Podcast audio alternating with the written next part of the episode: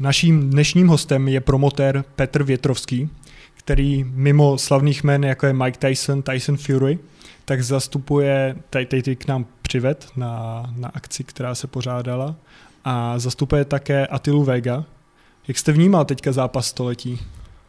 Tak byl jsem šťastný, že to tak dopadlo, protože vlastně s Atilou připravujeme takový projekt, na kterém děláme už 10 měsíců a tím, že vlastně jsem už takhle dlouho v jeho blízkosti, tak jsem viděl to, co se dělo po té porážce Cvajk, s Cvajkrem, kdy teda tam seděl zlomený v šatně a, a i pochybnost prostě byla na něm vidět. A hlavně jsem viděl to, jako všichni, nebo ne všichni, ale většina lidí, jak najednou se odvrátila, jak ty fanoušci vyjma těch nejvěrnějších jsou takový, že vás prostě pohřbějí. Za chvíli ten zápas byl takový nešťastný a ty v něm nevypadal dobře, navíc ta hlavička. No ale těch hejtů a všeho. No ale tak řekl bych, že ten týden pochybnosti skončil přesně tak po tom týdnu a pak najednou jsem vlastně viděl tu proměnu toho Atily. Ať už somatotypově, muskulatorně, to tělo, jak se měnilo, jak začal úplně jinak celou tu cestu vyměnil, nebo změnil trenéry pořádně, dal, vzal zpátky, že jo, Iliuš Kondriče, Matuš Mečar mu to kompletně celý manažoval. Sám on byl čtyřikrát zraněný, prostě za tu přípravu dal na stranu všechny své biznisové zájmy, aby ho připravila a o tom bych mohl vyprávět hrozně dlouho, ale abych teda odpověděl na vaši otázku, tak jsem byl šťastný, protože jsem už na Stardownu viděl, že vyhraje Attila. To je pravda, já jsem to viděl úplně stejně. Tam mi přišla ta největší proměna, že asi i Carlos byl trošku zaskočený tím, jak on tam na něj nastoupil, že předtím všechno to dobírání tak nějak se tomu smál a, a tohle to, jak tam fakt nastoupil, byla vidět i ta fyzická proměna, tak myslím, že tam hodně lidí poprvé vidělo, že to bude trošku, trošku jiný zápas.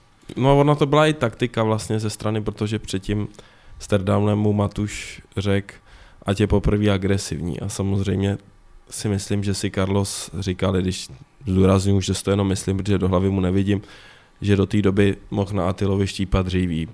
Říkal mu takový ty keci typu ty se válí s manželkou moře a já to doručím a ty už žiješ jenom z minulosti a ty jsi Instagramový šampion a mě nemáš tím překvapit a tak dále. A Attila držel, že jo. A pak když vždycky řekli down, tak jsem teda z povinnosti si proti němu stoupat, nějak se blbě koukal. No ale teď prostě jednak si myslím, že Karlo se zarazilo to, protože na tom vážení jsem s Attilou byl, že ten aplaus, přestože to bylo v Praze, byl tak o třetinu vyšší pro Attilu než pro Carlose.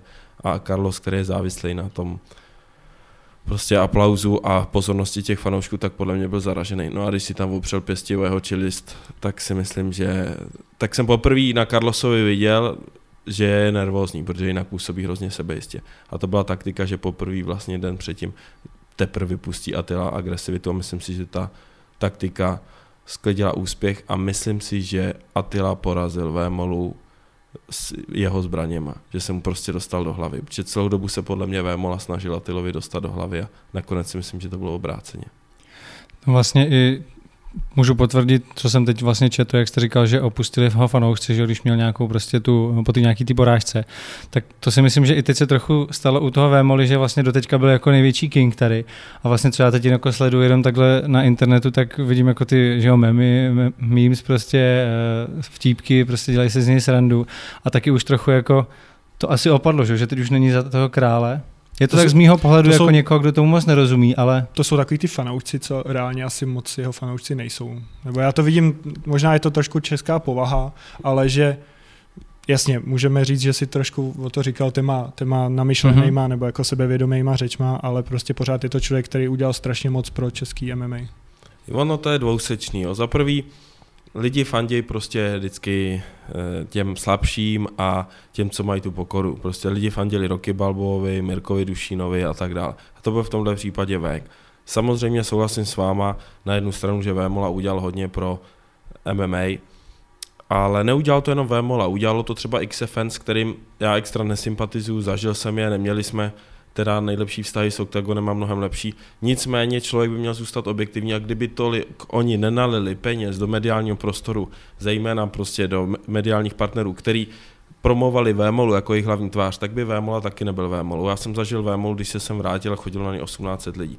To, že to Vémola uměl dobře uchopit a když ho dostali do mainstreamových pořadů, že uměl být zábavný, přitažlivý, sympatický, to určitě je Vémoli zásluha, to nepopírám. Nicméně si myslím, že nemůžete utahovat šroub do nekonečna, pak strhnete závejt. A u mě třeba té práci s těma médiema a s těma treštolkama už strhnou závit. Mně už to přišlo prostě až moc, aby řešil, jestli soupeř leží s manželkou někde na pláži, která zrovna je těhotná a tak dále. On se mu taky nenavážel do toho, jakou má přítelkyni, nebo prostě to už mi přijde, že už přesahuje ten normální trash talk. A chápu, že tuhle hru hrajete kvůli tomu, abyste přitáhl fanoušky k MMA, určitě to prodává tohle, ale pak, když ji prohrajete tu hru, tak musíte čekat prostě, že to odsedete. Tak jako když přijete do kasína a vsadíte všechno na jednu barvu, tak když barne jiná barva nebo nula, tak nemáte nic. A samozřejmě Carlos to celý postavil na neporazitelnosti, československá jednička, jako kdyby procházka neexistoval mm-hmm. třeba, a Pešta nebo Vek, takže Československá, všechno doručím a tak dále. A teď to zaslo. Takže já určitě se mu nesměju a nebudu na jeho adresu asi dělat žádný koláže a vtípky a šířit je dál.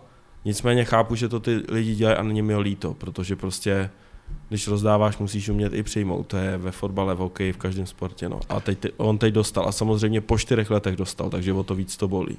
Je to tak, to samé, jako se stalo v zahraničí v UFC, Conor McGregor, taky přesně trash talk před zápasem, kde on se navážel do rodiny, navážel se do vlastně národa celého, a pak se mu stalo to samý. Prohrál a totálně, totálně se to obrátilo vůči. To s váma naprosto souhlasím, jenom si myslím, tam je jeden velký rozdíl, který si to ten Chabib třeba u mě postral, že ten Chabib, když ho zbyl toho McGregora, tak si měl nad něj stoupnout, říct, Přesně tak. já se, hele, za mě mluví činy, ty jsi nás urazil, tak tady teď ležíš na zemi, děkuju, ahoj a měl jít pryč. Stejně jako Vek, prostě se tam potěšil, podal mu ruku a pak řekl, já, ne, já nevím už přesně, jak to řekl, že já nepotřebuji machrovat, ale v kleci jsem frajer a prostě odešel s pokorou. Hmm, hmm. A to, tím, I na té tiskovce ano, to tak probíhalo. A tím si myslím, že si Vek spoustu fanoušků v Čechách získal, protože bylo zajímavý, to vlastně se zvracím na začátek toho, co jsme říkali, že ty lidi fandějí spíš té pokoře. Že já jsem třeba den předtím viděl na Instagramu českého novináře Vémola Vek, byl to Ondřej Němec z Deníku Sport a bylo tam 70% Vek. A to vlastně byl Instagram českého novináře. Nemyslím si, že u slovenských novinářů bylo 70% problémů.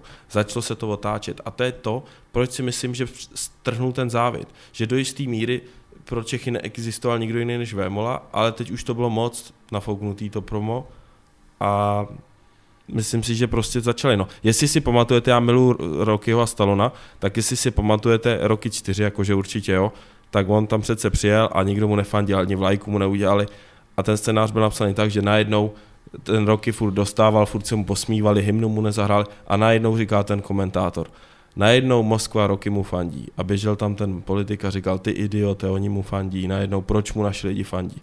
A to se podle mě přesně stalo, no, protože už to utáhli moc. Stejně tak v tom filmu, jako hmm. se to utáhli s tím dragem, tak to utáhl Vémola, podle mě. Když se vrátíme úplně na začátek, je, jak probíhá ta vaše spolupráce s Atilou a jak jste se seznámili? My jsme se seznámili tak, že vlastně když jsem tady dělal Majka Tysona v Praze, tak já jsem chtěl jako hosta Carlose Vémolu k Majkovi Tysonovi, protože mi připadal atraktivní tady pro ty lidi a řekl bych, že se tam i tak hodil, takže jsme se dohodli a tak dále. To všechno proběhlo a pak jsem jednou cvičil příbramy v jedné posilovně a viděl jsem od Rytmuse klip, s kterým sedm let spolupracujeme a jsme kamarádi na Atilu a říkal jsem, jo, teď vlastně ten Atila, to je super bojovník a my bychom mohli přitáhnout i slovenský trh na ten náš večer, tak jsem mu napsal zprávu přes Instagram, jestli by to nespromoval, že bych mu dal lístek. On mi hned poslal, ať mu pošlu číslo, zavolal mi a byl strašně milý. Vlastně se dá říct, že si mě hned získal. Pán promotéra, můžeme urobit to tak, to a to, to a keď byste mi dal dva lístka a hotel, aby jsem vám to velmi dobře zpromoval. A tak to dobře udělal, a tak to zpromoval, že vlastně z těch lidí, kteří na tom eventu spolupracovali, tak on tam měl nejmenší roli, on dostal jenom lísky a udělal pro to nejvíc. Tak mi pak bylo vlastně vnitřně trochu líto, že jsem ho nějak nezapojil do toho programu. No a potom přišel Tyson Fury, takže já jsem mu zavolal, že bychom, jestli by nechtěl být hostem, tak byl strašně šťastný a tak dále, nic za to nechtěl, hrozně pokorný. A jel jsem za ním k němu domů a pak rodičům do Gabčíkova a on mi pak řekl, že ho můžeme pro, Čes, pro Českou republiku, jestli ho nechci zastupovat a tak dále. Už jsme se nějak dali dohromady a vzniknul projekt, který já nevím, jestli ho můžu říct, protože nevím, kdy to budete vysílat, za jak dlouho, ale za jak dlouho to bude do Brzo, brzo, tak za týden, za 14 dní. No, tak to asi říct můžu. Takže my natáčíme film celovečerní o Atilu Vejgovi, vy budete dokumentární film. Příští týden by měla být na Slovensku k tomu tisková konference, takže když to nebudete vysílat příští týden, tak to můžu říct. A vlastně ten film bude mapovat jeho cestu od dětství až přes tu Ameriku. Získali jsme exkluzivní záběry z Bellatorů, vlastně i to, jak třeba žil v Americe, jak trénoval v American Top Team, máme tam vyjádření frérů, který dneska jsou špičky v UFC, se kterými spároval. A vlastně pak máme i tu cestu dole, on pak prohrál čtyři zápasy, že jo, to bude kapitola útlumu M1 Global 2 v KSV a tak dále, pak se rozdělili s tím týmem, pak se dali dohromady, šel do oktagonu a vlastně, když třeba šel do toho oktagonu, tak říkal ten první zápas, když prohraju, tak končím a den předtím dostal antibiotika zánět středního ucha a šel s těma a vyhrál to teda na body, ale s vypětím všech sil. A zase to přežil, už ten konec té kariéry. Pak mu zase říkali, že nemá no, nominaci, zase Cvajker, zase, že nemá motivaci, teda pardon, a že už to nemá cenu. Teď vlastně dojel, zbyl Vémolu a vrátil se na Slovensko, myslím si, že mu tam brzo udělají sochu. No. Takže to je fakt jak roky a myslím si, že ten dokument může mít obrovský úspěch. To je jenom, když to vezmu takhle z pozice filmaře, jak pro vás bylo důležité, aby vyhrál tenhle ten zápas, aby to mělo takový ten šťastný konec. Bylo to hrozně důležité, ale neupínal jsem se k tomu, abych sám sebe nestresoval, protože v té práci, co já dělám, eh, rychle podlehnete stresu a já tak, jak mu někdy nepodlehnu v těch důležitých situacích, tak mu podlehnu třeba v kravině a pak uděláte chybu, takže si pamatuju, že jsme šli na ten zápas s tím štábem, s tím Cvajkrem a ty, ten slovenský štáb, který to s náma točí, tak mi říkal, Peter, a čo myslíš, čo zápas, čo, keď by prohrál, já jsem říkal, když prohraje, tak to bude super. Je mi to líto, ale musím to říct na rovinu. My bychom potřebovali, aby prohrál Cvajkrem. Všechno dole, jak na dno. V roky tři tam prohrál, že jo, Kaberlang s tím Černochem. A, a pak vy, trenéři noví, všechno znovu a nakupne to, bude běhat, řít a zbije molu. Tak to by byl pro nás ideální scénář.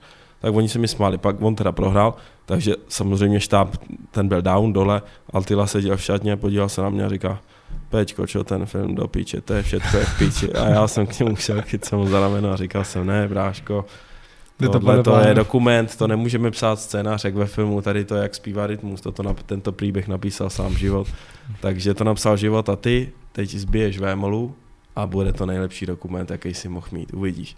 On to, takže teď zbyl Vémolu, na tiskovce mě chytil, dal mi tři pusty na tvář a říkal, Peťko, jaký budeme mít film. takže, takže se to povedlo, ale samozřejmě bylo hrozně důležité. Ale když už to máte roztočený, máte v tom peníze, tak si nemůžete říkat, když to prohraje to v prdeli a my, my to nevydáme. Že jo? Vydali bychom to i tak, a, ale teď samozřejmě jsme odsunuli datum premiéry, protože ten happy end, že se mu ještě narodí syn, a tím to skončí si mm-hmm. myslím, že dá těm divákům ty emoce, kterými jim chceme dát, stejně tak jako s našimi eventama. Taky Carlos, že ono teda těžký soudit, protože ten, ten zápas byl docela rychlej, že eh, dostal KO hned v prvním kole. Eh, ale Carlos normálně vždycky fajtil na zemi, jeho, jeho styl byl takový, že dostat, dostat soupeře na zem a pak tam se s ním nějak porvat. Teď vlastně se mu to ani nepodařilo. Mm. Čím si myslíte, že to bylo? No, vím to úplně přesně. Já jsem byl u té části, kde teda dostal ten rozhodující úder klece, ale pak jsem se to pouštěl v televizi a řekl mi to hned Atila v šatně. On vlastně ten zápas začal první vémol a udeřil Atilu, ale Atila mu vrátil takovou dýni, vlastně z toho měl podle mě to oko. Hmm. Takže to zase všechna čest Carlosovi, že ještě neležel, protože dostal takový granát, že normálně by byl frér už vypnutý. Ale Atila říkal, já jsem věděl, že od první rány ho mám chytěného ale nechtěl jsem se vyplašit, ne protože abych mě pak nějak nechytil. Takže viděl, že zahulil, že se mu rozjeli nohy a teď samozřejmě čekal. Přišla druhá výměna, zase můj dal, takže to nebylo, jak říkal Carlos jedna rána, byly to fakt čtyři údery a myslím si, že tři byly knockoutový, že to zase klobouk dolů před Carlosem. No a teď samozřejmě ten Anteleno vyčkával a mohli jste si všimnout třeba proti tomu Cvajkrovi, že teď měl extrémní pohyb fakt přesně jak v roky tři, jak tancoval, jak zubnu a teď najednou Attila, že ho tam tancoval. A ten Carlos pak si myslím, že v tom zoufalství, když udělal Attila tu otočku, což bylo pro Carlose štěstí, že ho netrefil, protože tou nohou má takovou ránu, že to už by bylo taky o to, tak ho chtěl chytit, ale podle mě už neměl tu sílu, jako mývá vždycky, protože byl prostě otřesený. Myslím si, že byl otřesený v hlavě, dostal strašnou ránu, teď i psychicky najednou, co to je, to ty jiný nemají, až teda šel do té čtvrté výměny a tam už to tre- bylo trefený, že jo, a takže ani nemusel jít Atila na zem a vlastně rozočí Pavel to už okamžitě zaleh, protože to, tak bylo, tam to bylo jasné. To bylo vymalovaný, no. A myslím si, že Carlos, nechci mluvit za ní, ani se nepasu do role nějakého odborníka MMA, ale myslím si, že by se měl soustředit na tu 84 váhu, protože v tom je absolutní špička. Navíc on jak dělal fitness nebo kulturistik umí výborně zubnout, takže on na ty 84 může chodit a bude mít 96 kg druhý den, jak umí přibrat. Jenže Attila je velká 93, je o 8 cm vyšší, prostě jde do zápasu a má třeba 100 kg a Carlos nemá 120, takže on s těma 8 čtyřkama hází, bije je, ale myslím si, že ty 9 trojky, jako je procházka, vek a tak dále, že je to na ně velký a samozřejmě tím, jak je menší, tak to rozpětí těch rukou je prostě strašný handicap. Sice třeba Mike Tyson byl malý a chodil těžký váhy, má 180 cm, ale ten byl ve stand-upu úplně jiný. Carlos tyhle dvě trojky musí dostat na zem a to se určitě dělá hůř s Vegem, s procházkou, než třeba s Kinslem a, a tak dále. No, to... Já nevím, jestli jste nějak řešili tu taktiku, ale já jsem si všimnul, že měl ni- nižší postoj. To bylo kvůli právě ten strhům, aby, aby případně, kdyby Carlos jako chtěl, chtěl ho strhnout na zem, tak byl na to připravený? Já jsem se až tak detailně na tu taktiku neptal toho týmu, respektoval jsem nějaký zachování tajemství, ani jsem na ně nevsázel z pověrčivosti, takže myslím si, že to tím bylo, ale, ale lhal bych, kdybych to, mohl, kdybych to tvrdil, protože zase jsem se na taktiku neptal. No. Byli jsme celou dobu v šatně a ta šatna, tam byla úplně jiná atmosféra, zpívali jsme tam, tancovali jsme. Bylo cítit, že v té druhé šatně je hrozná soustředěnost napětí a tady byla hrozná pohoda. Takže to, což všichni diváci ve filmu uvidí, no, co se dělo v šatně před i po zápase. Carlos hned volal po odvetě, což bylo, no, že podle mě nesmysl. No. no já právě se chci na ten názor, no, jako, on to hned odmít, že jo, Attila, jakože asi není nutný, že nechce odvetu. Je to samozřejmě na Atilovi a na promotérech, určitě bych za ně nechtěl mluvit, ale pro mě, jako pro člověka od Atily blízkého, tak nevím, co má za smysl odveta, když někdo dominuje a ve 127 vteřinách to ukončí. Vím, že McGregor vypnul Alda po deseti letech neporazitelnosti, ale to byla jedna rána. rána. Nesnižuju to, ale jak se říká, byl to lucky punch. Ale tady byly čtyři rány. Takže to byla prostě jasná dominance. Určitě ta odveta má asi smysl kvůli penězům, je to money fight, ale že by teď Attila, který mu se narodí miminko, bude chtít se vrátit, zase chtěl znova opustit tu svoji komfortní zónu a nevěnovat se ženě, nevěnovat se dítěti, furt jenom jíst, spát a trénovat. Jakože ty tréninky, já jsem některý viděl, byly fakt brutálně tvrdý.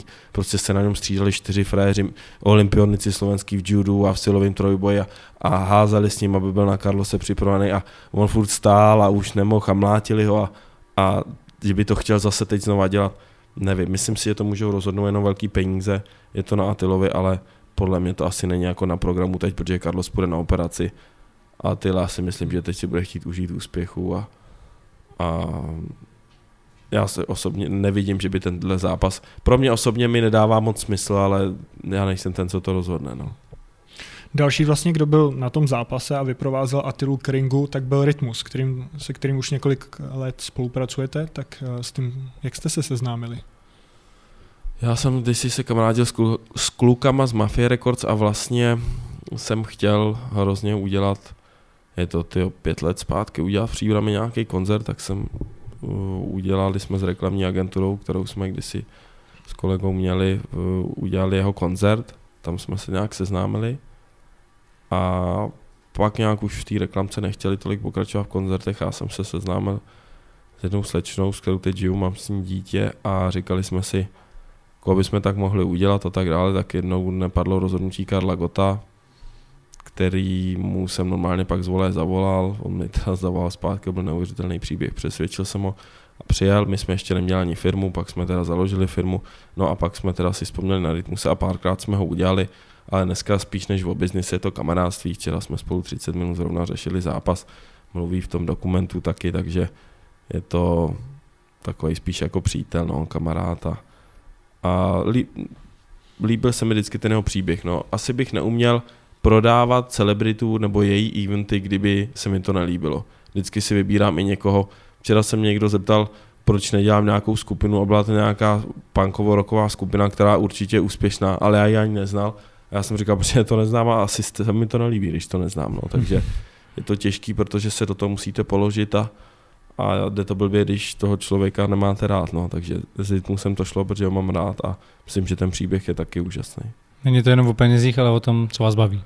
No jasně, tak ty peníze tam musí být, protože z něčeho hmm. musíte platit složenky, ale aby to mělo úspěch, tak uh, si vybíráte zase ty osobnosti, ke kterým zlížíte a který si myslíte, že vás můžou obohatit, protože pak můžete strhnout lidi, že obohatějí i je, že jo? Když vy budete vědět, že se vám to nelíbí nebo že už zpívá na nic a to tak budete muset lhát lidem a, a dneska vlastně to promujete přes sítě hodně sám v novinách a bude, tak už nebudete ani tak sebejistý v těch vyjádřeních, když prostě tomu nebudete věřit vy. No. Základ je tomu věřit. A když se vrátíme úplně na ten váš začátek, tak vy jste začal, co jsem četl v autosalonu, kde jste se vypracoval no. postupně, pak jste byl ve fotbalovém klubu Marela Příbram ano. tehdy. Tam to probíhalo jak? Protože vy jste tam úplně začínal s marketingem, pak chvíli jste asi převzal celý klub, co, co jsem četl. No, původně jsem vlastně dodělal jsem průmyslovku příbramy, šel jsem na nějakou tu vyšší odbornou, která je podle mě úplně k ničemu, ale tak jako nevěděl jsem, co mám jí dělat. Oni tam zrovna ve stejné budově otvírali, tak jsem tam šel, tam jsem vydržel do 10. října, nebo do 6. pak jsem šel pryč, protože jsem potřeboval taky nějaký peníze na benzín, abych mohl jezdit za svojí tehdejší přítelkyní. Tak jsem šel řezat železo do jedné společnosti tam ve vedlejší vesnici, tak tam jsem řezal železo a prodával ho a topil v, ketli, v kotli dělníkům, když nebylo co dělat. Pak jsem šel do autosalonu, kam, kde jsem byl na brigádách, tak tam jsem postupně se vypracoval na prodejce vedoucího prodeje, až jsem teda měl tu nejvyšší funkci tam. Byla to taková korejská značka, nebudu teda jmenovat, asi nemůžete kvůli reklamám, ale Klidně můžete, jo, tak byla to Kia příbramy a myslím říct, že to bylo skvělý období, že jsme, že jsme prodali za tři roky snad 300 aut, že mi to hrozně bavilo ty auta těm lidem prodávat a myslím, že mi to i šlo. Jednou jsem snad vyhrál dokonce nejlepšího prodejce jeden rok. Ale tehdy si tam poslal nějaký svoje ostřejší kluky Jarda, Starka, že by chtěli koupit nějaký auto, takže jsme se nějak přesto seznámili a jednou mi zavolal, přijdu na kafe, tak jsem přišel na kafe a jsem hrál fotbal, ale mám astma a ani jsem neměl takový talent, takže jsem to dotáhl jenom do krajského přeboru narostu a pak jsem hrál za Višňovou okresní přebor. Tak jsem si začal dělat trenérský licence, C, B, pak UFA na Karlově univerzitě a začal jsem trénovat děti, chtěl jsem se k tomu fotbalu, prostě ten sen si splnit, chtěl jsem se k němu nějak dostat a vždycky jsem říkal, že se dostanu do ligy. Takže jsem začínal v okresním přeboru ve Višňový, to je ta vesnice, kde se točili kalubáři, tam se to jmenuje Třešňová. Hmm. No a takže jsem tam začal s dorostem, pak jsem šel na Spartak Příram, kde jsem kdysi hrál, tam jsem dělal žáky dva roky, pak jsem dostal nabídku jít asistenta trenéra k mladšímu dorostu Marily, to těm bylo 17, těm bylo 21. Tam jsem byl rok a pak jsem dostal nabídku od Jardy, abych šel dělat marketingového ředitele, což byl začátek, že jsem obvolával zlatý stránky, jsem dostal, obvolával jsem, prosil jsem lidi a vydali peníze do fotbalu. Byli jsme čtvrtý v druhé lize hrozný. A my jsme hned ten rok postoupili, pak to bylo, myslím, ještě jeden rok takhle a pak mi Jarda nabít, abych se stal ředitelem klubu, jmenoval mě, ale asi za čtyři nebo šest dní letěl do Skotska, vrátil se, tam se nakazil prasečí chřipkou a upadnul do komatu nebo dali do umělého spánku, v kterém byl snad až tři měsíce. Hmm. A to bylo strašný bezvládí v tom klubu, takže já jsem jako byl jako ředitel klubu a samozřejmě některé ty starší generace mě úplně nerespektovali, protože mi bylo 25, takže část zaměstnanců byla se mnou, část byla proti mně a bojovalo se o žití, byli jsme na sestu, peníze jsme neměli, takže já jsem scháněl peníze s těma mýma nejbližšíma pracovníkama, no a nakonec se pak Jarda probral já jsem musel třeba vyhazovat trenéra poprvé v životě a tak dále a nespal jsem z toho, jsem se bál, jak mu to mám říct, jo, tak to prostě byly strašní začátky. No ale ustálo se to a pak jsme hráli předposlední kolo doma s Brnem a kdo vyhrál, zůstal v Lize. My jsme poslali do druhé ligy Brno, druhý největší město. Jarda tam přijel tenkrát na vozíku, učil se chodit, zubnul asi 30 kg a my jsme to zachránili před očima, tak to byla jako hrozná satisfakce a vlastně pak v té další sezóně už ze mě udělal generálního ředitele a tak to bylo třeba ještě dalších 7-8 let. Celkově jsem tam strávil asi 10 let a pak jsem teda založil už souběžně s tím agenturu a pak to zase přešlo na tu agenturu. Co vás k tomu vedlo, založit tu agenturu, že jste se nedržel toho fotbalu? Mm, vedlo mě k tomu to, že mě vždycky bavily tyhle ty marketingové věci, promo akce a tak dále a vlastně tenkrát jsem s Jitkou udělal toho Karla Gota a najednou to byl hrozný jako relax.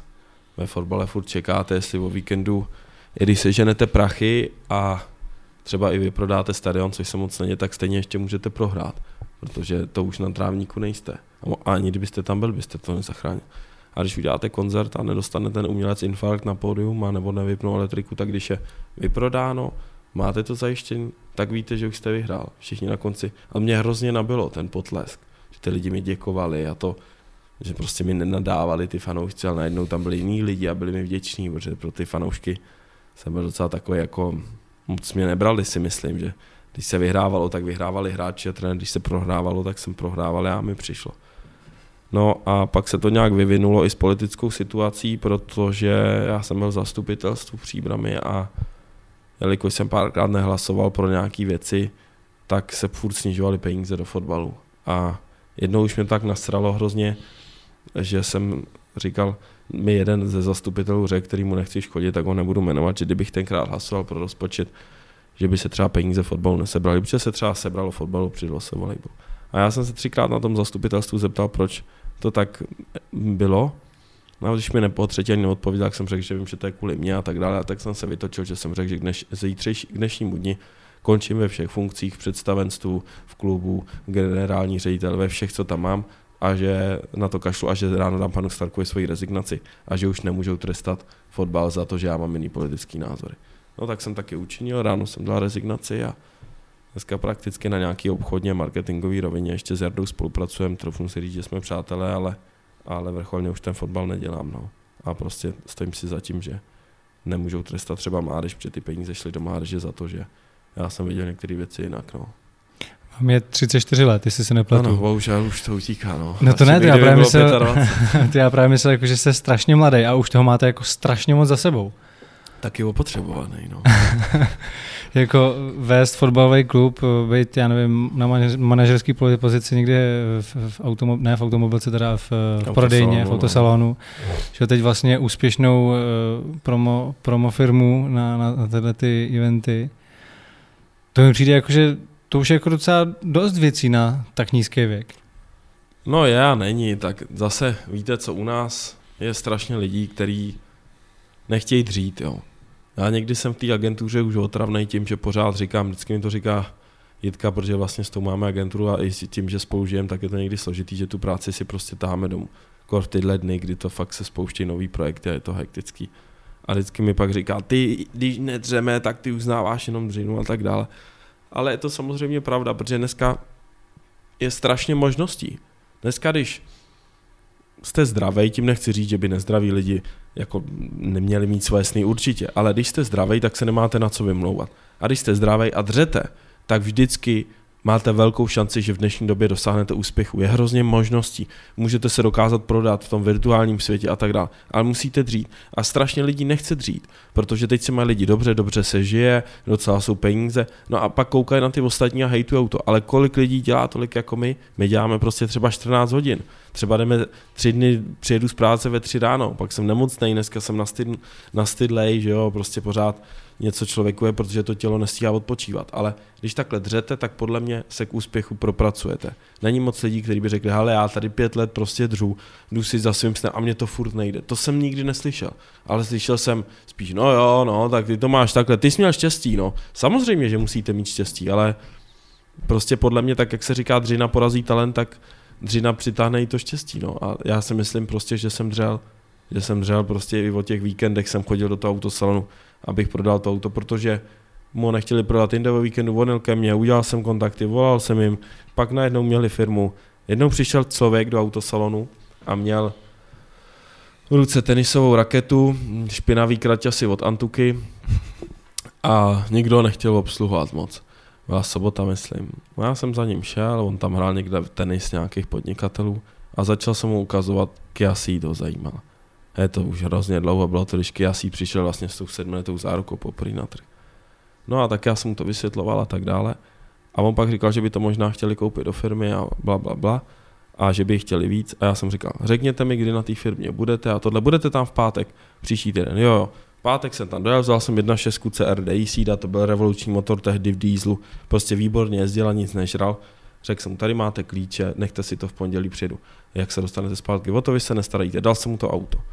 Zařídil jsem si vodu zpátky, nadšený samozřejmě. Přišla poptávka na 40 sídů. Mazda 3, Toyota Corolla a Kia Ceed. Udělal si výběrku. Pak řekl, že chce Kia Ceed a obeslal celou dealerskou síť. Tehdy to bylo asi 41 autosalonů.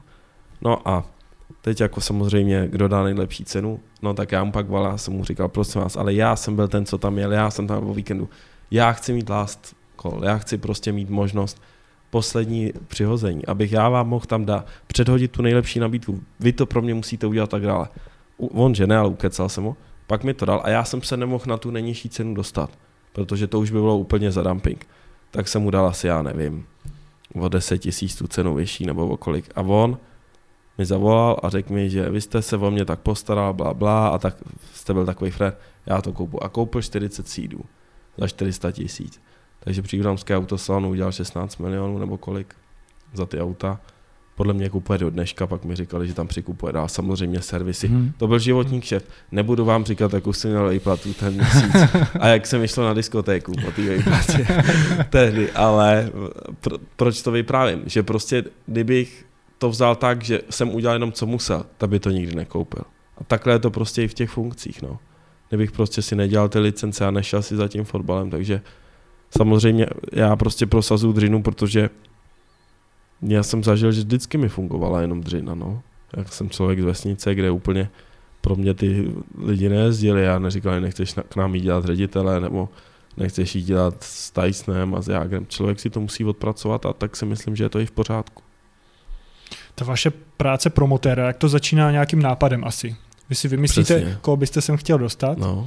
Pak ho oslovíte asi přes nějaký prostředkovatele nebo přes někoho, kdo, kdo ho zastupuje a pak se začne vyjednávat cena. Ano. Vlastně na začátku je vize. Já vždycky říkám v agentuře, že jsem vizionář, já mám tu vizi. Samozřejmě ne vždycky je ta vize dobrá, takže si řeknete, já třeba přijdu na poradu a řeknu, uděláme Sandru. Moje holka mi řekne, která je 8 let mladší, kdo to je tak musíte se nadechnout. Teď si říkáte, ty vole, já tady mám prostě jako nápady, ale ona neví, co to je dobrý, jak to spolknete zapnete iPhone, pustíte tam, jo, to znám, jo, fakt, jo, to je dobrý, to ona zpívá Everlasting Love a já, super, to tam má hity.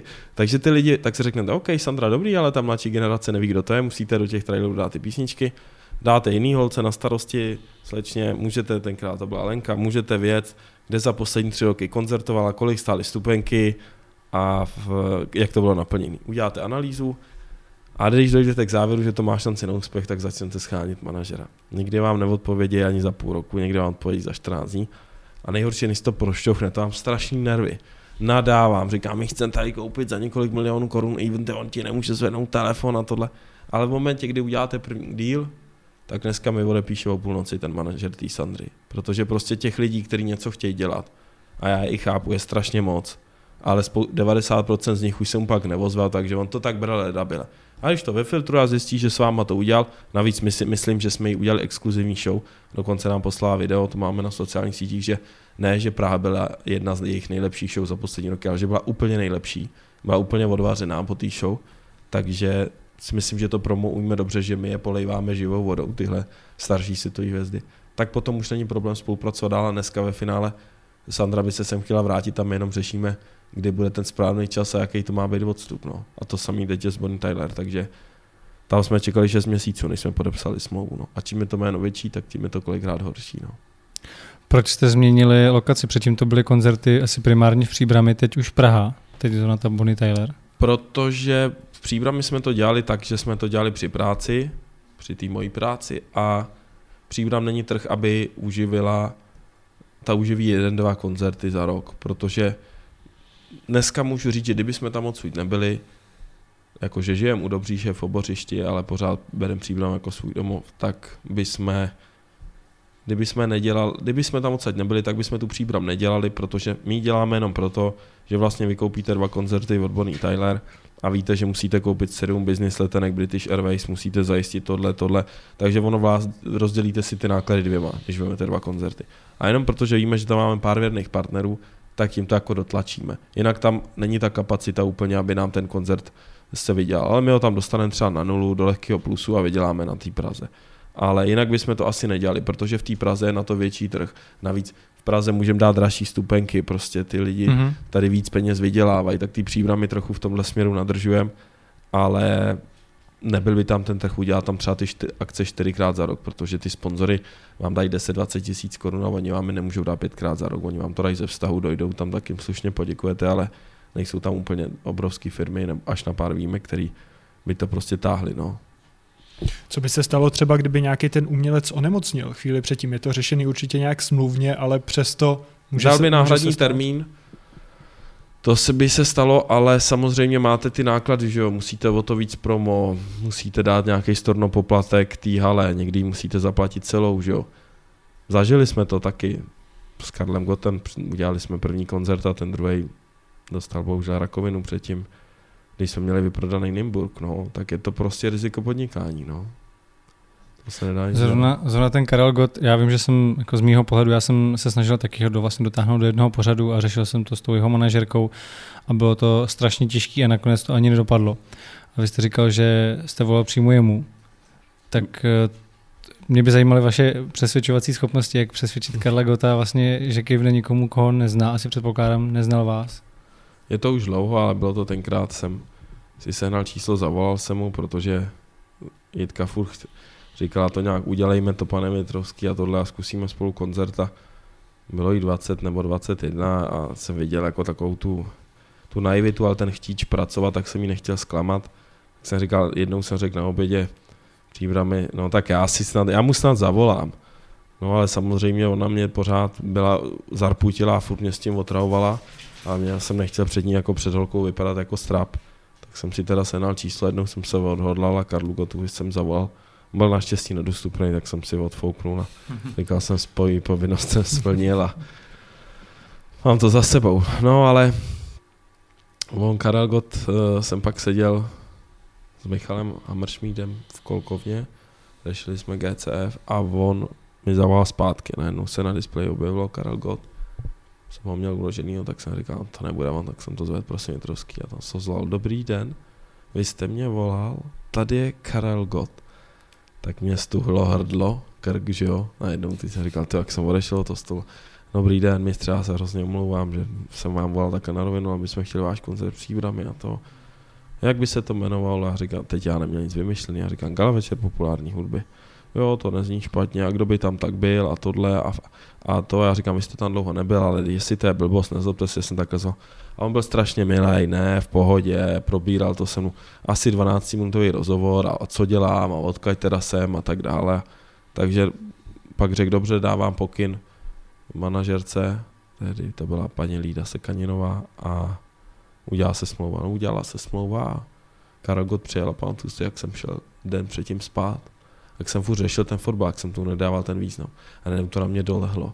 Jsem říkal, ty kráso, zítra přijde Karel Gott, co tam my budeme dělat, teď my jsme ten koncert nikdy nedělali. Ježíši Maria, máme vyprodanou halu, vejdou se vůbec ty lidi dovnitř. Jsem byl do té doby jako bezstarostný a furt jsem odbíjel ty jitky, dotazy a strachy. No, jak jsme tam pak stáli a přijel Karel Gott a byl to neuvěřitelný zážitek a tam se to hrozně zlomilo, že přišel v půlce vystoupení, jste spokojený, je všechno v pořádku, mám ještě něco zaspívat. Nadšený, no a tak jsme se pak dohodli na dalších spolupracích, takže jsme rychle zarožili SROčko a tak dále. Mm-hmm. A udělali jsme Nimburg, ten se vyprodal, byl v neděli a ve středu jsme se dozvěděli, že je vážně nemocný, tak se to rušilo, že jo. Vrátili jsme stupný a museli jsme zaplatit dost nákladu. Tehdy jsme asi několik set tisíc byli mínus, tak jsme říkali, tak firmu už máme, Karel je nemocný, vypadá to na dlouho, koncert asi znova ani neuděláme, co budeme dělat? Tak jsme šli za Ludskou Bílou, za jejím manažerem, s tím jsme si dali kafe Ferpetu, nějak jsme se k němu dostali a, a on říkal, jo, můžu vám dát Most a Ostravu divadla. A jsme říkali, ty jo. A já jo, tak to berem, to je jasný, podepiš to jít, jo. To, tak jsme to udělali, že jsme vlastně měli, jeli jsme s příbrami do Ostravy, tam jsme v Domě kultury udělali koncert a ještě v noci jsme jeli do mostu, tam jsme se z toho nějak dostali a tam jsme udělali most. Že do pátku jsem byl v práci a sobota, neděle jsem dělal koncerty a pondělí jsem šel zase do práce. Pamatuju si, jak jsme v mostu spolu roznášeli letáky na ten koncert. A vyprodali jsme a chytli jsme jako drive, že to půjde. Tak jsme nakoupili asi 6 nebo 8 bílých Vánocí. Bílý Vánoce, Lucie bílý. No a jeli jsme fakt města Budějovice a Liberec, Chomutov, Turné.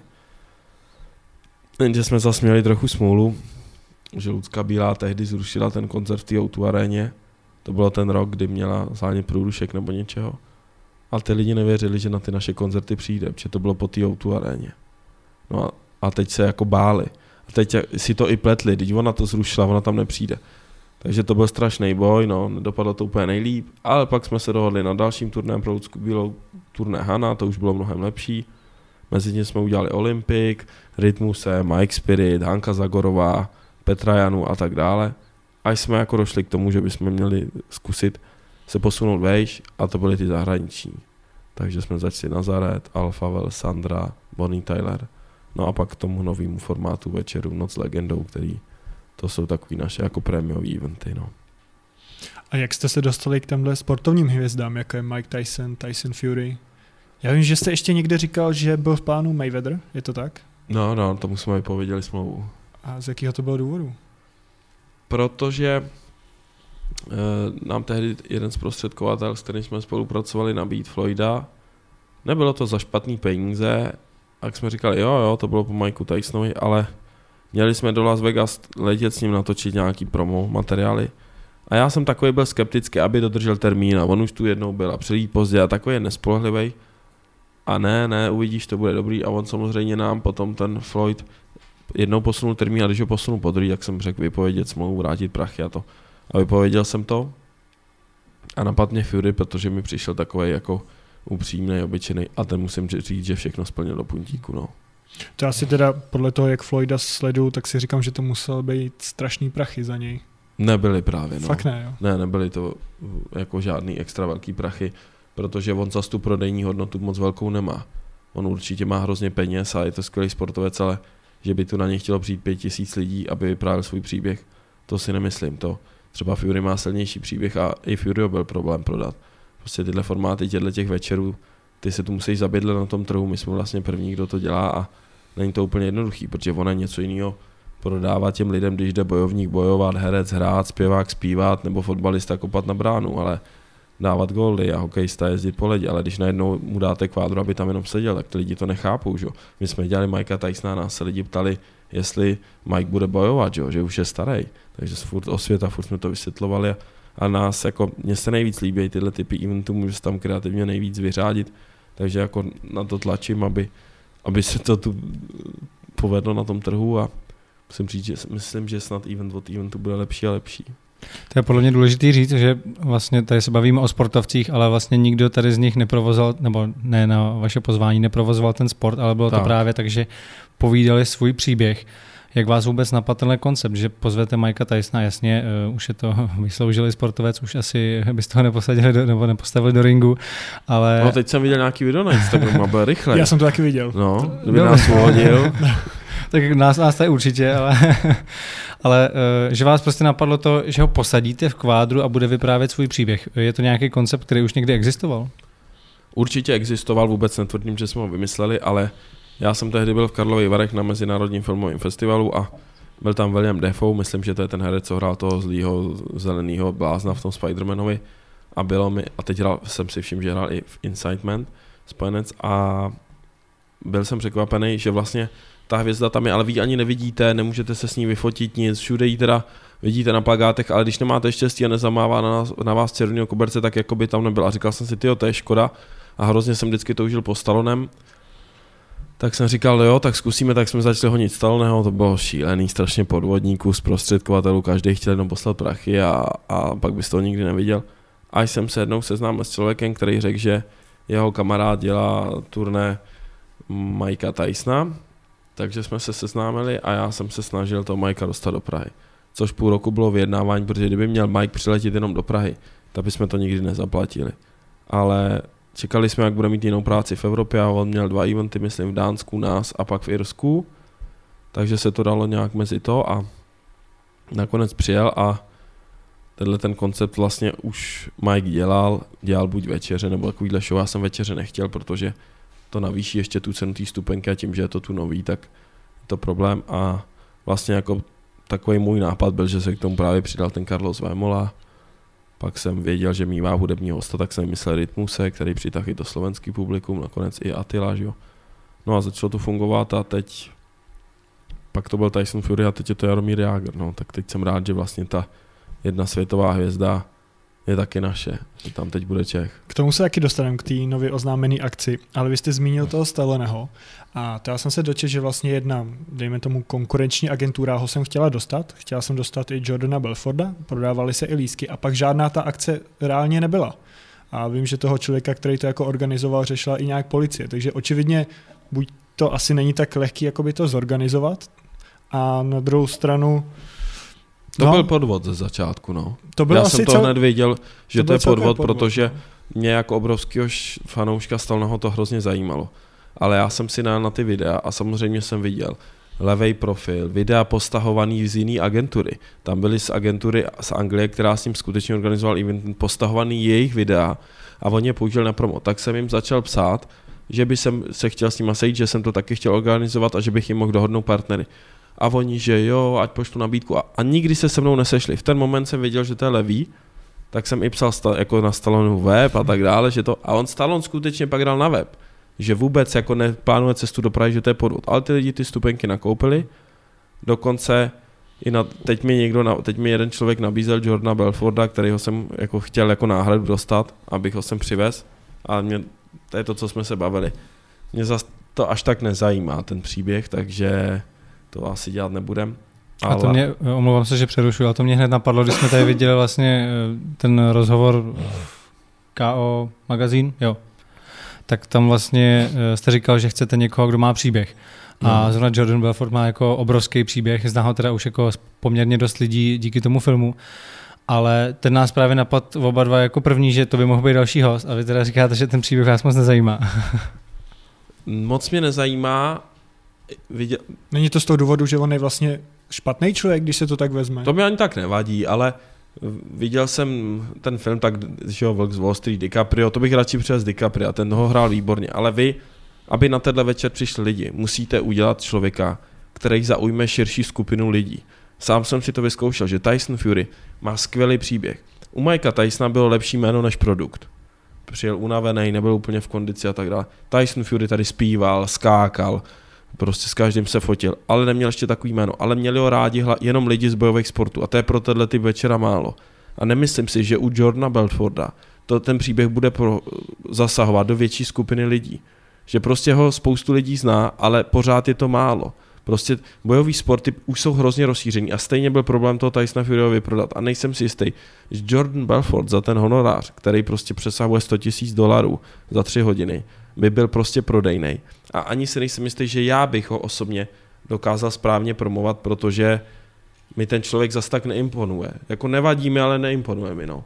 Když mám promovat Jaromíra Jagra nebo Silvestra Stolného, tak tam prostě Jaromíra Jágra mají rádi nejen fotbalisti, nejen lidi, co mají rádi Jordana Belforda, ale i hokejisti, herci, zpěváci, zpěvačky, holky, ženský, chlapy, děti, důchodci, tam, tak to je úplně jiný, že? A nemyslím si, že se to dá říct o Jordan Belfordovi, no. A nebo to vidím špatně třeba, to je taky možnost. Jak to bylo s prodejností těch lístků na tyhle dvě akce, co bylo Mike Tyson, Tyson Fury bylo vyprodat? Mike Tyson šel celkem slušně na to, že to bylo poprvé. Ale byla to práce, neprodávalo se to samo. Musel s tím pomoci Rytmus, Carlos, Attila, XFN, takže bylo dobrý, že jsme to takhle spojili a na tom eventu jsme vydělali. Pak byl event Tyson Fury, tam jsme prodělali. Nějak jsme to naplnili, nezrušili jsme to, protože to je podle mě prohra ten event zrušit, když ho neumíš prodat, tak ho zrušíš. To si myslím, že, že je špatně, ale my jsme ho nezrušili, dotáhli jsme ho, měl tam asi 600 lidí, slušnou kulisu, byly to dobrý výstupy, videa, fotky. Zápas století Stardown, ten viděl asi 200 tisíc lidí nebo 180 na YouTube, ale na tom jsme prodělali. Ale bohužel prostě i někdy ten prodělek člověka posune dál v budování té značky a musí se to tak brát, no. To je to, co jsme se bavili. Samozřejmě musí v tom být peníze, ale ne vždy se to podaří. A ten mínus nesmí být na konci roku, no. To, že na jednom prostě z těch kolbišť je mínus, nevadí, když na těch ostatních je plus, no.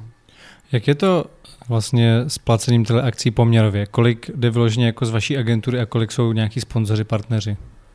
No tak nejdřív to musíte zaplatit sám, protože tu hvězdu musíte zaplatit ještě dřív, než přijede. Mm-hmm. Tyson Fury byl zaplacený třeba ještě dřív, než šli do prodé lísky. Takže vy to zaplatíte a pak scháníte partnery a lísky. A samozřejmě pak vás všichni prosej o lísky, ale vlastně vy jste minus několik milionů korun na každý lístek za tisíc, za dva, za tři. Umazává váš minus a až jste na nula, pak začnete teprve vydělávat, když Bůh dá. Takže vždycky jim říkám, takže můžu přijít já potom k vám do lednice a ukousnout si kousek vašeho řízku, protože prostě ten je tvůj stejně jako náš je Fury, že jo, na ten večer. A začínáte v mínusu, musíte mít to cash flow, musíte to umět vyplatit, musíte hlídat cash flow, protože máte teď zaplacenou zálohu třeba na dva eventy Bonnie Tylera dnes, máte na každý prodáno pár set stupenek, tak to se ještě ani nevrátilo, že jo. A musíte jim to ale posílat dopředu, abyste byl seriózní, takže musíte točit cash flow a pak mít ty partnery a prodat to mezi ty lidi, no. Kde nebude asi takový problém prodat ty lísky, tak je teďka nová akce, co chystáte s Jardou Jágrem. To už jsem koukal, že dneska už je prodáno polovina stupenek. Není prodaná, protože To jsou rezervace? to tak ještě? vypadá přesně tak, tam jsou rezervace, takže je prodáno, když jsem sem jel, tak bylo asi 240 stupenek prodáno za 24 hodin z těch 1300 a asi 450 bylo v rezervacích, takže když by se zaplatili ty rezervace, tak byste měl pravdu, bylo by, a z vašeho pohledu to tak vypadá, bylo by prodána polovina. Snad to problém nebude, ale já k tomu přistupu s pokorou. Nikdy neříkám, to je vyprodaný, vybavený, hotový finish. To prostě, je to velká zodpovědnost i vůči tomu Jardovi, protože Jarda není člověk, který má tyhle eventy zapotřebí. A nepotřebuje náš event k tomu, aby jeho kariéra byla lepší. Stejně jako my bychom to zvládli bez něj, ale beru to tak, že to není ani jako Jágr veden promo, ale Jágr Větrovský. A pro ně já jsem ten styčný důstojník toho, že mi věří, že mi dal tu důvěru, což řekl včera i na tiskovce, že aby tenhle event s někým udělal, takže to musí být jeho kamarád a musí ho respektovat a on respektovat mě. A o to víc cítím zodpovědnost, že když by se to nepovedlo, neprodalo, ta show by neměla do, kvalitu dosahující jeho jména, že bych já jeho zklamal jako jeho kamarád a ne, že bychom ho zklamali my jako agentura. Protože když zklamete cizího umělce, tak řekne, a už s tebou nic neudělám, tak jo, no, tak se nezbázníš, ale tady bychom prostě, bych ho zklamal to bych hrozně nedal, protože vím, že on ty show fakt nedělá, jsou to první jeho show, nebylo to t- tak, že bych přišel, pojď uděláme show, řekl dobrý, dej mi prachy, podepíšu, tak to nebylo, museli jsme k tomu nějak dojít a proto jako chci, aby z toho byl šťastný a aby pak ty show jsme dělali třeba pět let, no. A byl to jeho nápad nebo váš něco takového udělat? Jarda, Jardu přived eh, jeho kamarád Fanda z Kůhra na Tysona Furyho. Tam mi řekl, čau, já jsem Jarda, čau, já jsem Petr Dobrý. A už jsem ho nechtěl otravovat, protože nejsem typ člověka, co by hned za, ní, za ním skákal a měl jsem tam své starosti. Pak jsem byl z té show už tak unavený, že jsem šel nahoru na balkon. On tam přišel za mnou, říkal, ty to tu organizuješ, jo, jo, a teď se jako začal vyptávat. A kolik to stojí a jak to dopadlo finančně? A říkám, jo, prodělali jsme, no, ale tak musíš to dotáhnout do konce. Aha, a co ještě děláš za akce? Alfa a tohle, jo, a dobrý, jak tam to dopadlo dobře, jo. No a tak jsme se dali do řeči, dlouhá debata na poprvé. A musím říct, že ho to fakt zajímalo hrozně, to organizování a tak dále. Pak mi dal čísla a mu říkám, ale to je jak s holkama, mi nezvedneš ani telefon zítra, tak já jsem rád, že si přišel. Ne, ne, fakt mi zavolal. Jak jsem mu zavolal, on mi ho fakt zved. V té době jsme se sešli, pak jsme šli ještě s tím fandou na štvanici a začali jsme se o tom bavit a jsem mu říkal, že bychom mohli taky zkusit takovou show a bylo vidět, že o tom přemýšlí a ale přesně přemýšlel o tom, že by to muselo mít tu úroveň a že když už do toho půjde, tak se na to musí cítit, protože on je člověk, který se fakt rozhoduje podle pocitu a prostě tím, že se kamarádíme a jsme spolu dost často, tak, tak jsme k tomu nějakým způsobem došli a určitě to není jediná show tenhle rok. A to Nebo kamarádství, takhle, nebude jenom v České republice ta show. to je zajímavá informace. A to kamarádství teda vzniklo až na základě toho, že jste se poznali na Tysonovi Furym. Přesně tak, protože do té doby jsem ho znal jenom z televize a jednou jsem, jsem chodil na základní školu na Dobříž, tak jsem jednou týden nechodil na obědy, protože jsem celý kapesný utratil za to, že jsem si koupil podepsaný plagát od jednoho spolužáka. Asi za 200 korun, to byly hrozný Hmm. peníze tehdy. Já jsem si koupil Jardovou kartičku tenkrát, velký stánek nakladně, vždycky prodával nějaký chlápek hokejové kartičky a taky moje nejdražší kartička, kterou jsem měl, byla Jaromír Jágr, ta stála 50 korun jedna. No, No, to je Jinak co? za to byl normálně celý pakl, že jo. No. To já mám asi 50 jo, nebo 60 kartiček. Já sbíral Jágra a koukali jsme s tátou vždycky ráno na teletext, si udělal body, že jo, a to, takže Tam byly žlutě označení vždycky přesně ty, ty tak, český hráči. asistence a všechno, takže Straka, Jáger a Schläger. Takže jsem mu hrozně fandil a pak jako jsem říkal, že by to mohlo být fakt super, takže jsme se začali bavit, kdo tam všechno bude, jak to bude a, a tím, že on je takový, že to dá na sociální sítě, sdílí to a to, tak si věřím, že to dobře dopadne a že, že ho nesklameme a že to bude začátek nějaký velký dlouhodobý spolupráce, protože tak jak dneska psali ve Forbesu a citovali, co jsem řekl včera na tiskové konferenci, když jste promotér a chcete dělat tuhle práci, tak nemůžete mít lepší jméno v Čechách než je Jaromír Jágr. Prostě takhle to je. To je jako když chcete mít dobrý auto a koupíte si Rolls Royce, ještě tu nejdražší řadu. Tak Mercedes je dobrý bavorák, tak ale Rolls je Rolls, jejich Hmm. motory lítali v druhé světové válce, že jo, takže to je nejvíc. A tady je nejvíc Jaromír Jágr, takže je to prostě velká výhra, možná to spousta lidí závidí, ale také je to velká zodpovědnost, no, kterou aktuálně dost cítím. Já když jsem koukal na ty lísky, tak tam jsou ty nejdražší, které zahrnují i meet and greet. A ty při tom prodeji už jsem viděl, že byly všechny pryč. Tak, je, to, ano. je to, že jsou rezervovaný? Teda... Ne, ty jsou vyprodaný. To je kategorie 68. Meet and greet zahrnou všechny lístky o 2,5 tisíce vejš. Nejdražší jsou za 4, na Tysona vyrobil nejdražší za 7,5 a za, na Mikea Tysona za 10 tisíc. Ale Jardy přání bylo, aby to bylo co nejlevnější. Proto jsme zvolili i kapacitu ve foru Karlín, která je větší než v Sasazu, protože Jarda je lidový, chce být lidem blíž a nechce lidí tahat prachy. Takže prostě nejdražší byla za čtyřku, to jsou ty první řady, bude k tomu limitovaná postavička, Jaromír Jágr v drezu Noc s legendou a tak dále a bude, že i vlastně tu fotku se jim vytiskne a podepíše. Když to ty o a půl vejš, tak ty mají fotku jenom, že my ji pošleme udělanou. Oni si ji na sociální sítě nebo si ji nechají vytisknout, ale mít ten greet je i o dva a půl vejš. A já jsem tehdy Jardovi říkal, no já, já bych dal i dražší stupenky, on nechtěl, tak jsem to respektoval, ale ne, že bych chtěl zítat prachy, ale že znám jeho hodnotu. A říkal jsem mu, uvidíš, ty nejdražší budou první pryč a dneska jsem mu říkal jsem, Jardo, včera večer už, ty za tu čtyřku jsou skoro všechny prodaný a mě chodí zprávy, že jo, všichni je chtějí samozřejmě, ale těch bylo jenom 120, no. No a já vím, že vždycky, když jsou takovýhle meet and greet jako světových hvězd, jako byl třeba Justin Bieber, který byl koncert v Outu aréně, takže to je takový to, jak prostě člověk přijde, fotka, další. Jo, jak to bude probíhat s tím Jardou, aby ty lidi třeba, co si to koupí, za tu čtyřku nebyli zklamaný? No, bude to trošku delší, ale ne extra o moc, protože oni prostě ty meet and greet, já byl se Silvestrem Stallonem, s Arnoldem Schwarzeneggerem, ono to ani jinak nejde, jo, protože to byste tam strávil další 4 hodiny. Nejhorší meet and greet jsou vždycky s Martičkou Kubišovou, kterou zastupujeme, protože přijdou ti fanoušci a začnou říkat, já jsem vás potkala v roce 50, 9 nebo 67 a vy jste měla tenkrát takovou bluzičku, na ní byly puntíky, ty byly modrý a takovou jste tam stála s tou kabelčičkou, no to bylo úžasný, teď ta Marta je vyčerpaná po tom koncertě a tak dále, nikomu neřekne ne. A vy musíte být ten zlej, co to jako zrych, rychle, rychle. A oni pak říkají, já se chci vyfotit a něco říkám a to. A vlastně vy jste hrozný hajzl v tu chvíli, ale vy zase musíte respektovat to umělce. A Jarda, určitě tomu mít ten greed dá víc, ale nemyslím si to, že každý, s každým bude pět minut, to prostě není reálný tam, tam to jinak dělat nejde. No. Já jsem byl s Arnoldem, se Silvestrem dvakrát a prodej vám ruku, jak to jde a co, jak se ti líbila show, uděláme fotku a, a jde to dál, protože to prostě není ani jinak možný. No.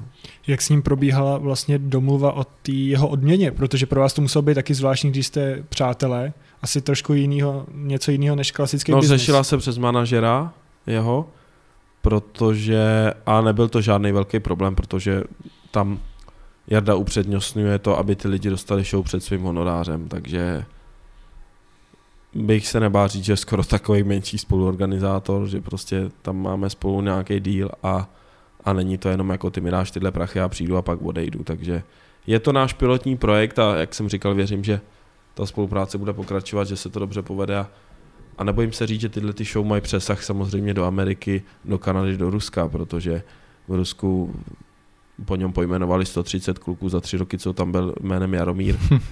V Kanadě, v Americe, ve Vegas všude potkávali. Myslím si, že Pittsburgh, New York, i ty kanadský města, kde žijou hokejem, tam prostě Jaromír Jágr, že jsem letěl z Vegas, vedle mě seděl kluk z New Yorku, z Philadelphia byl říkal, že fandí New York Rangers a že number one, one and only Jaromír Jágr, že to je prostě world star pro něj a že, že vždycky byl, že byl kapitán jejich a že tam zlomil nějaký rekordy a úplně, já když jsem mu ukázal na Instagramu, jestli zná Jágra, tak si vzal můj telefon, pro mě Instagram, teď tam viděl všechny ty, tak já nemohl ani spát ani chvíli, ten jel furt. Já jsem zase tak dobře nerozuměl, takže jsem mu říkal yes, yes, yes, really, yes. A byl úplně nadšený, no. Tak když jste říkal, že vlastně plánujete s touhle show i do zahraničí, tak já jsem si hned představil třeba Slovensko nebo Německo, ale teď, jak jste řekl právě to Rusko, Ameriku, jak mi to dává ještě možná jako větší smysl kor z důvodu, že vy jste teďka to dával na Instagram, že na tuhle akci v České republice už hodně kupují lístky i cizinci z Německa, pravda, no, ze Slovenska. Ze Španělska. No. My příští týden máme tiskovou konferenci, to tady taky můžu říct, když to je spoždění na Slovensku a nejen, že tam jedna bude k filmu Attila Vek, ale druhá bude, že v Bratislavě bude o čtyři dny ten event. Hmm a s Jaromírem Jágrem, takže tam vstoupíme. Trochu je mi líto, že asi 50 Slováků si koupil lístek a nepočkali, jestli to tam nemohl hlásit, protože Jarda dal na Instagram Petra Naděho jako pod toho, že jo, dozadu, aby mu zpíval a i tak jsme a psal, jestli má nějaký fanoušky na Slovensku. Ale on myslel tím, že se tam ohlásí za pár dní to show, Jo. ale oni hned se čapli a začali kupovat, jsou tam lidi, co koupili z dvakrát. z, z Michalovcí, z toho východního Slovenska, takže možná se nějaký 68 lísky vrátí a budou k prodej. Třeba to bude pak, můžete udělat výměnu. Tak, takže Bude to, vyprodáno v tak, Čechách. takže nějak určitě si poradíme, ale bude i Slovensko a budou v té show strašně zajímaví hosti, ať už hudební nebo prostě hokejový a showbiznisový a my samozřejmě teď je nemůžeme prozradit. To Jarda strašně chtěl na té tiskovce prozradit a já jsem to zakázal, protože jsem říkal, že vlastně my potřebujeme, aby do června se o tom psalo a v momentě, kdy přijdete na tiskovku a všechno vysypete, Hmm, tak tak už nic. tak ty novináři jdou a napíšou 14 dní před začátkem show v červnu, že ta show vlastně bude. Ale my potřebujeme, aby řekli, tenhle tam teď bude články, teď bude zpívat tady ta články. Takže to musíme živit takhle postupně a doufám, že to nebudeme muset živit moc dlouho. No. Takže zatím je v plánu jenom Slovensko.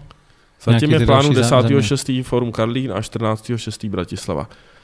Eh, Nemi, možná se to stane, ale v rámci pověrčivosti a pokory na to nespolehám, že ta díra je tam kvůli tomu, že kdyby se to fakt vyprodalo a ty lidi byli prostě neurvalí a chtěli dál Jardu, tak se přidá jeden večer třeba. Hmm.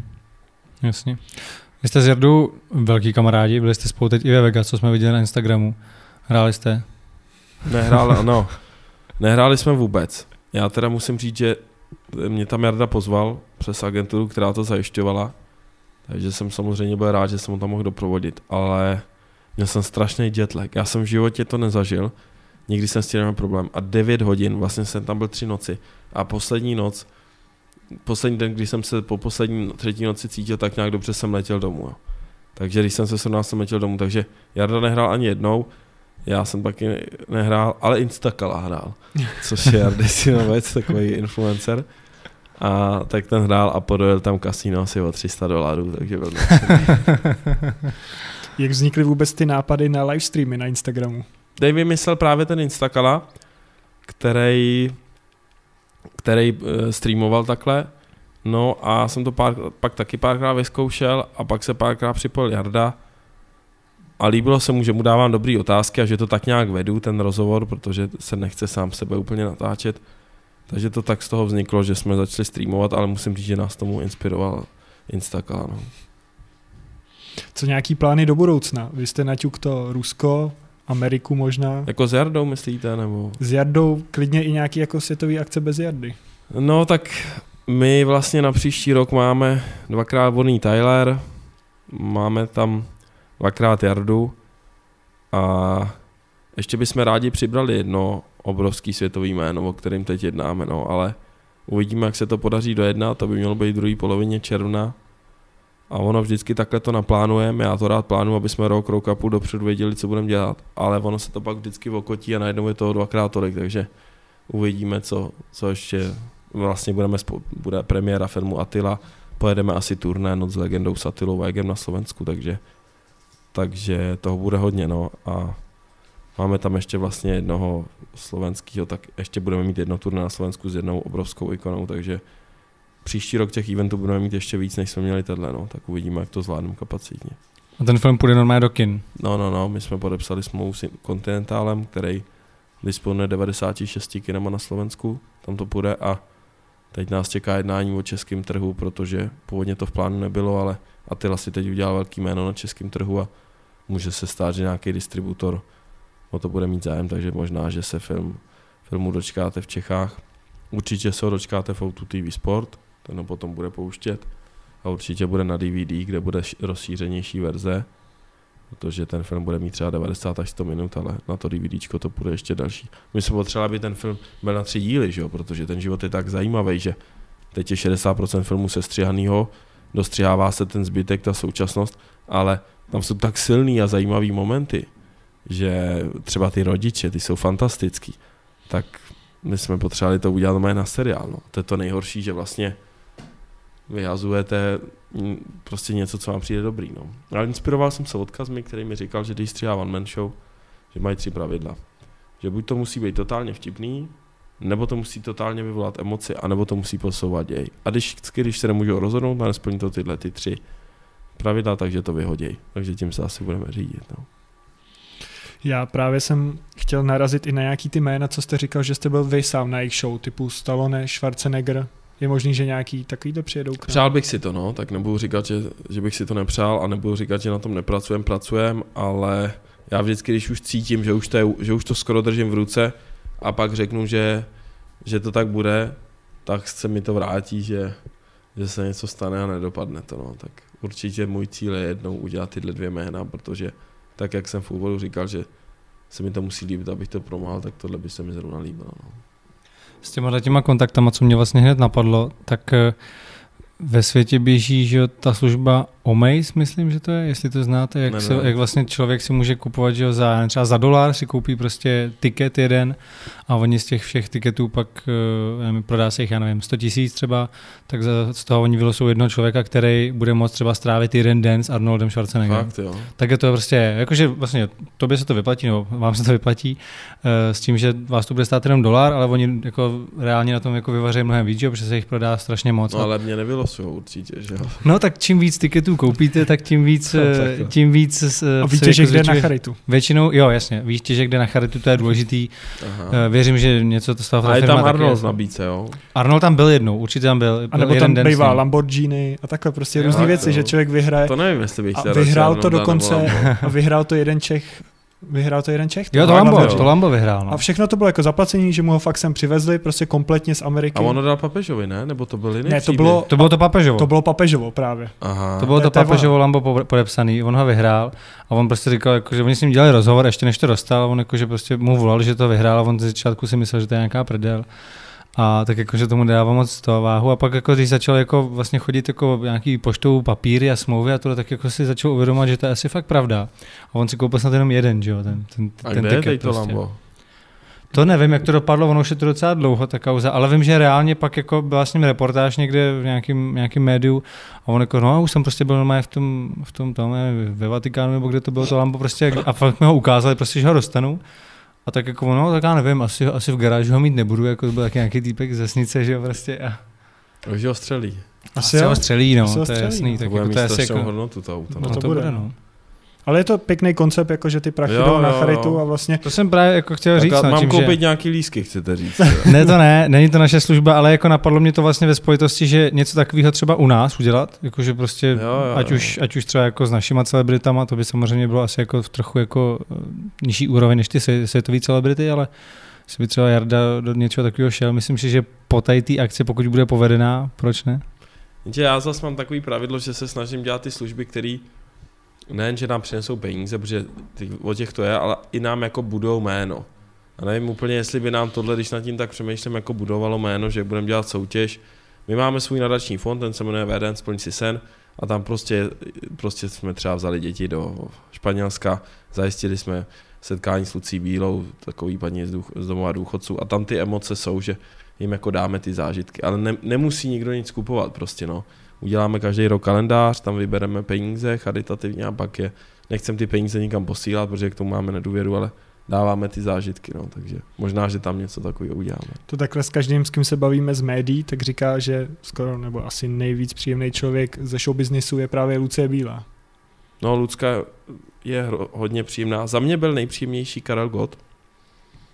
A Lucka určitě taky je hodně příjemná, slušná. A vlastně musím říct, že jsme udělali 30 koncertů třeba jejich a že vždycky jsme se prostě, i když se stalo něco mimořádného, tak jsme se vždycky dohodli a musím říct, že ona se k tomu vždycky postavila, no. Že prostě, když se něco někde nepovedlo a to, tak ona nebyla taková, jo, tady je smlouva, to mě nezajímá. Měla takový ten lidský přístup a to je pravda, no, patří určitě k těm nejpříjemnějším, no.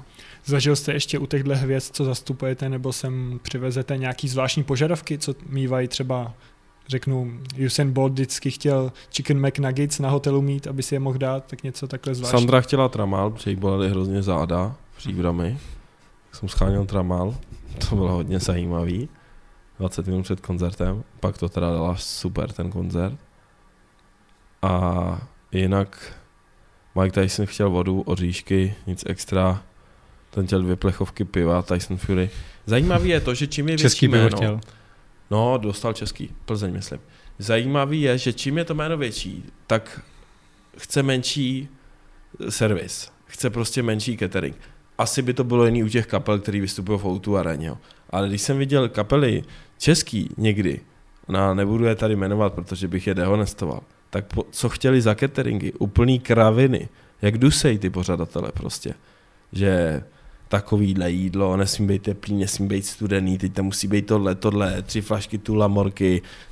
Hergo, tak jdou spíhat nebo se ožrat, prostě takový mi to přijde úplně, jo, jakože chápu, že asi Imagine Dragons a takovýhle kapely budou chtít, já nevím, Rammstein asi speciální catering a tomu naprosto mají na to právo. Ale my s těma umělcema, s těma, kterýma děláme, tak Sandra naprosto skromná, Alfa totálně skromný, Bonnie Tyler hrozně skromná, ještě snad víc než oni dva. A přitom to jsou lidi, kteří v 80. vyprodávali arény po celé světě. Mike Tyson skromný, Tyson Fury skromný, Wardový skromnosti, to nemusím se bavit, ten podle mě nebude chtít do šatny nic, na vodu, ten je úplně v pohodě. Takže na to máme docela štěstí a přemýšlím, nezažil jsem asi úplně žádný extra rytmus, ten chce ovoce a vodu, ten nepije vůbec alkohol, ten je hrozně sympatický na ten styl hudby, co dělá.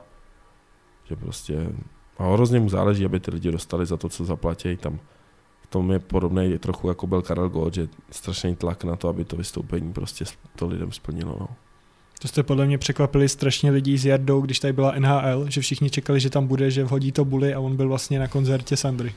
No a přitom já jsem mu volal ještě ten den dopředu, on říkal, oni chtěl, abych tam šel, já jsem říkal, jo, ale mě to nevadí, ty jsi chtěl přijít, když nepřijdeš, já to chápu, to je naprosto v pohodě. A pak jsme si nějak už nevolali a pak najednou mi právě napsal Instakala, jsme tady, takže najednou se tam objevili a, a zpětně musím říct, že jsem si pak přečetl ty vyjádření Jardy a myslím si, že to mělo jako svůj důvod, že Jarda umí hluboce přemýšlet a že ta myšlenka byla hluboká a správná, protože tam psali lidi, proč šel na Sandru, mohla to být rozloučka v NHL a tak dále. Tak za prvý si myslím, že jestli se, jestli se má rozloučit se NHL, tak ho mají pozvat do Ameriky a tam se má rozloučit, až mu vyvěsejí dres, to za prvý. Ale za druhý to, co on se vyjádřil, že já ale nekončím kariéru a já chci být herec, ne divák. Já furt chci být na ledě. Tak vlastně, když hraje a dává góly, rozhoduje zápasy, proč by se loučil s kariérou, že jo? To je prostě zvláštní. Takže se rozhodl, že chce jít na Sandru a to dělá Jágra Jágrem, že se to rozhodne podle svýho a je mu jedno, co si myslí ostatní a, a nakonec to všichni respektují. Takže prostě chtěl jít na Sandru, tak šel a pak jsem mu řekl, jestli chci dát kitku, tak nejdřív ne, říkal, že ne, a pak říkal, že jo, proč bych jí nedal, jí mám rád, taky dal kitku. Sandra měla obrovský zážitek, pak dávala na Facebook její, který má čtvrt milion nebo 200 tisíc že jí dal prostě kitku legenda ledního hokeje Jaromír Jáger že má strašnou radost. A, takže to sdílel ten německý fanklub, že jo, teď mm-hmm. následuje hrozně Němců, protože Sandra má hrozně fanklubu. Fakt jako obrovská sláva, když mi Sandra vyprávěla, že že musela po Maria Magdalena, která, s kterou vyhrála v 21 hitparádách světa, hitparádu, v 21 zemích světa hitparádu, musela se odstěhovat z Německa, že nemohla koupat, koupit ani rohlík v krámu se odstěla na Ibizu, porodila dvojčata, pak sedm let nespíla, vrátila se k tomu. A byste viděli, co na ní přelo Němců, jak byli schopni dvě a půl hodiny čekat na podpis a to. Až jako fanatický fanoušci, no. A proto my se soustředíme i na tyhle typy umělců, protože ty mají svoje věrný publikum. Když dáte koncert pro mladý lidi, tak se vám tam poperou, pozvracej, udělají tam bordel prostě šílený, venku mají skovaný chlast a to starší publikum nebo střední generace už takový uvědomělí. Jednak už mají peníze, takže vědí, za co je chtějí utratit. Už podnikají, mají postavení, nebo mají firmu, nebo mají dobrou pozici, někde jsou zaměstnaný a chovají se rozumně. A proto my moc neděláme akce pro mladý nebo pro kapely, který mají mladý publikum, protože mm-hmm. tam je to hrozně nevyspytatelný. Zkoušeli jsme to a nebyl to úplně náš šále kávy. Já myslím, že jsme podali všechno. My strašně děkujeme, že jste přijal naše pozvání. Já děkuji vám za pozvání. Bylo to příjemné. Bylo, bylo, bylo. Eh, dozvěděli jsme se spoustu zajímavých informací, doufáme, že i vy, pokud eh, jste nás ještě nedali, ne, neklikli na odběr, tak eh, klikněte, odbírejte nás, dívejte se na YouTube kanál nebo nás poslouchejte na Spotify, Apple Podcast a dalších platformách. Děkujeme. Díky. Čau, čau. Mějte se hezky.